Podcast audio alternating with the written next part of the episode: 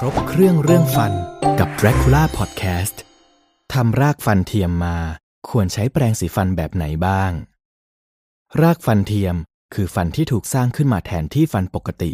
โดยสาเหตุทำรากฟันเทียมนั้นมีหลายอย่างด้วยกัน เช่น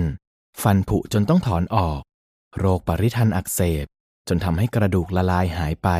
แล้วเก็บฟันซี่นั้นไว้ไม่ได้ จนต้องถอนออก และอีกสาเหตุก็คือ เรื่องของอุบัติเหตุ จนทำให้ฟันหักหรือฟันแตกนั่นเอง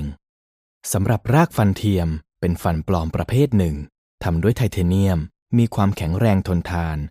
ยึดติดกับกระดูกขากรรไกรซึ่งหลายคนอาจมองว่ามันมีความทนทาน ไม่มีวันผุ จึงไม่ต้องดูแลดีมากก็ได้ แต่ในความจริงแล้ว ต่อให้ไม่มีวันผุ ถ้าเราดูแลไม่ดี ก็ทำให้คราบแบคทีเรียทำลายกระดูกรอบๆรากเทียม จนไม่สามารถยึดเกาะ กับกระดูกขากรรไกรได้ทำให้รากเทียมพัง ต้องถูกถอนรากเทียมออกไปในที่สุด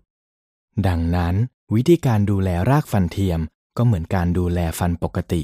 ก็คือ การใช้แปรงสีฟันทำความสะอาดบริเวณผิวด้านนอก และจำเป็นต้องมีอุปกรณ์พิเศษคือ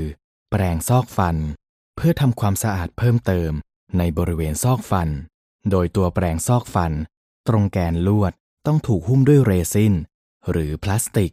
เพื่อป้องกันการไปขัดโดนตัวไทเทเนียมที่อยู่บนรากเทียม ซึ่งถ้าเกิดรอยขูดขีด จะทำให้คราบแบคทีเรียสะสมบริเวณนั้นได้ง่ายขึ้น และถ้าเราต้องการข้อมูลเพิ่มเติม ว่าเราจะดูแลรากเทียมอย่างไร สามารถปรึกษาทันตแพทย์ที่ดูแลเรื่องการทำรากฟันเทียมของแต่ละคนได้